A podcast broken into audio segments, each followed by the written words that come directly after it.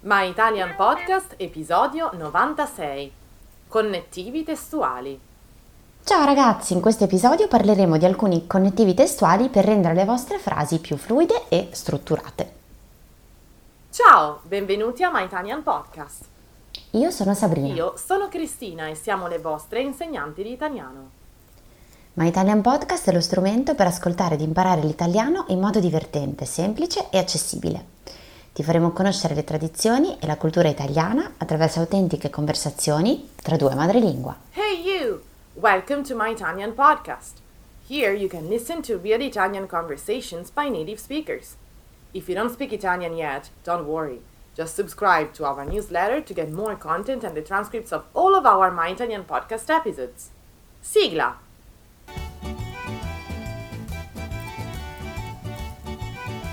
Ciao a tutti e benvenuti a un nuovo episodio di My Italian Podcast. Ciao Sabrina! Ciao ragazzi, come state? Oggi vi accompagneremo in un viaggio affascinante e pieno di sorprese nel mondo dei connettivi testuali nella lingua italiana, svelando i loro segreti e utilizzandoli in modo avanzato per creare un discorso ricco e strutturato. I connettivi testuali svolgono un ruolo fondamentale nella coerenza del nostro discorso. Agiscono un po' come i mattoni che compongono un solido edificio linguistico. Proprio così. Per rendere questo viaggio ancora più avvincente, vi racconteremo le avventure di due personaggi straordinari, Luca e Giulia, che si trovano in situazioni complesse e coinvolgenti utilizzando una vasta gamma di connettivi testuali. Iniziamo subito con l'avventura di Luca. Allora, diciamo che Luca è un esploratore coraggioso che decide di affrontare una spedizione nella foresta.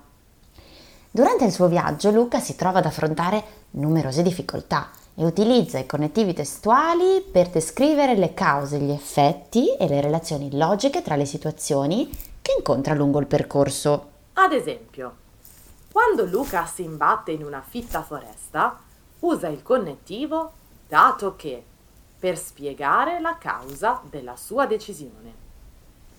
Luca decide di prendere una nuova strada, dato che la foresta è troppo densa per continuare. Successivamente Luca si trova di fronte a un fiume in piena e utilizza il connettivo pertanto per indicare la conseguenza di questa situazione. Il fiume è troppo pericoloso da attraversare a nuoto, pertanto Luca cerca un ponte o una barca per superarlo. Certo che questo Luca è proprio avventuroso, eh?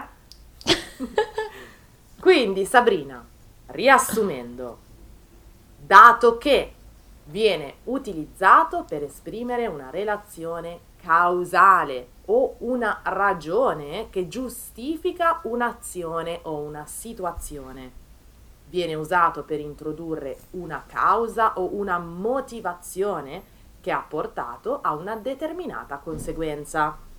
Per esempio, Luca decide di prendere una nuova strada dato che la foresta è troppo densa per continuare. In questo caso, dato che introduce la causa o la ragione per cui Luca decide di cambiare percorso, ovvero la densità della foresta. Pertanto invece viene utilizzato per esprimere una conseguenza o un'implicazione logica che deriva da ciò che è stato affermato precedentemente. Indica che ciò che è stato detto prima è la ragione, il motivo per cui si verifica la situazione o l'azione successiva. Ad esempio, il fiume è troppo pericoloso da attraversare a nuoto, pertanto Luca cerca un ponte o una barca per superarlo. In questo caso, pertanto, collega la situazione pericolosa del fiume al comportamento di Luca eh, che cerca una soluzione alternativa. Entrambi i connettivi sono utilizzati per creare una connessione logica tra le idee all'interno di una frase o di un testo, consentendo un flusso coerente di informazioni. È importante notare che dato che introduce la causa o la ragione, mentre pertanto introduce la conseguenza o l'effetto. Perfetto Sabrina. Passiamo ora all'avventura di Giulia. Giulia è una giovane fotografa che, diciamo, esplora terre sconosciute alla ricerca di scatti fenomenali. Durante il suo viaggio, Giulia utilizza connettivi testuali complessi per esprimere le relazioni causali, concessive e temporali tra gli eventi che incontra. Ad esempio, quando Giulia si trova di fronte a delle persone che non parlano la sua lingua, usa il connettivo sebbene per introdurre un'opposizione concessiva. Sebbene non parlino la stessa lingua, Giulia riesce comunque a comunicare attraverso gesti e sguardi. Durante la sua avventura, Giulia si imbatte in una cerimonia religiosa. Utilizza allora il connettivo una volta che per esprimere la successione temporale degli eventi. Una volta che la cerimonia inizia, Giulia si mescola tra la folla per catturare l'essenza del momento.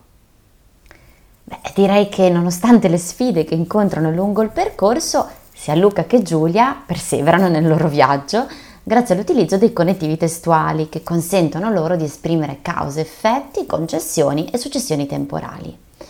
Cristina, vogliamo riassumere l'uso di questi due ultimi connettivi? Certo, sebbene viene utilizzato per introdurre un'opposizione concessiva o una contraddizione tra due idee o situazioni.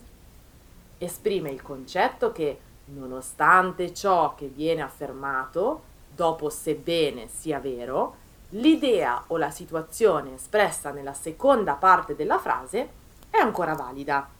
Per esempio, sebbene non parlino la stessa lingua, Giulia riesce a comunicare attraverso gesti e sguardi. In questo caso, sebbene introduce l'opposizione tra il fatto che Giulia e le persone che incontra non condividano la stessa lingua, ma, nonostante ciò, Giulia riesce comunque a comunicare con loro utilizzando altri mezzi. Una volta che viene utilizzato per esprimere una successione temporale o condizionale tra due eventi.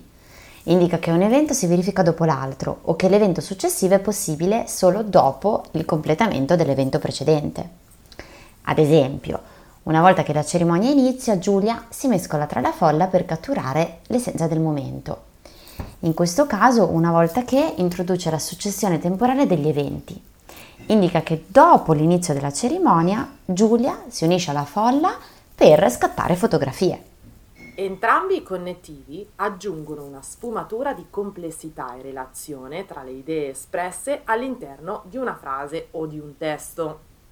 Sebbene introduce una contraddizione concessiva, mentre una volta che indica una successione temporale o condizionale.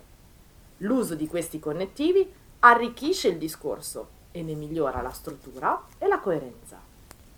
Bene, bene ragazzi, con quest'ultima spiegazione di Cristina concludiamo l'episodio di oggi. Speriamo che queste storie coinvolgenti vi abbiano permesso di esplorare e comprendere l'uso ricco e variegato dei connettivi testuali. Mi raccomando, provate a usarli nelle vostre frasi per renderle più fluide e strutturate e provate a scrivere un commento utilizzandoli sotto il post dedicato alla nostra pagina Facebook o Instagram. Grazie per averci ascoltato e alla prossima! Ciao ragazzi, alla prossima! Se vuoi saperne di più su come imparare l'italiano con i podcast, Scarica gratis il nostro ebook sul nostro sito web www.myitalianpodcast.com. E se vuoi ricevere contenuti esclusivi per esercitarti con l'italiano, iscriviti alla nostra newsletter e diventa nostro follower su Patreon. Patreon è una community in cui potrai sostenerci al prezzo di un caffè e potrai anche trovare tutte le trascrizioni dei nostri episodi e altro materiale con un abbonamento mensile. Vai su www.patreon.com slash myitalianpodcast per saperne di più.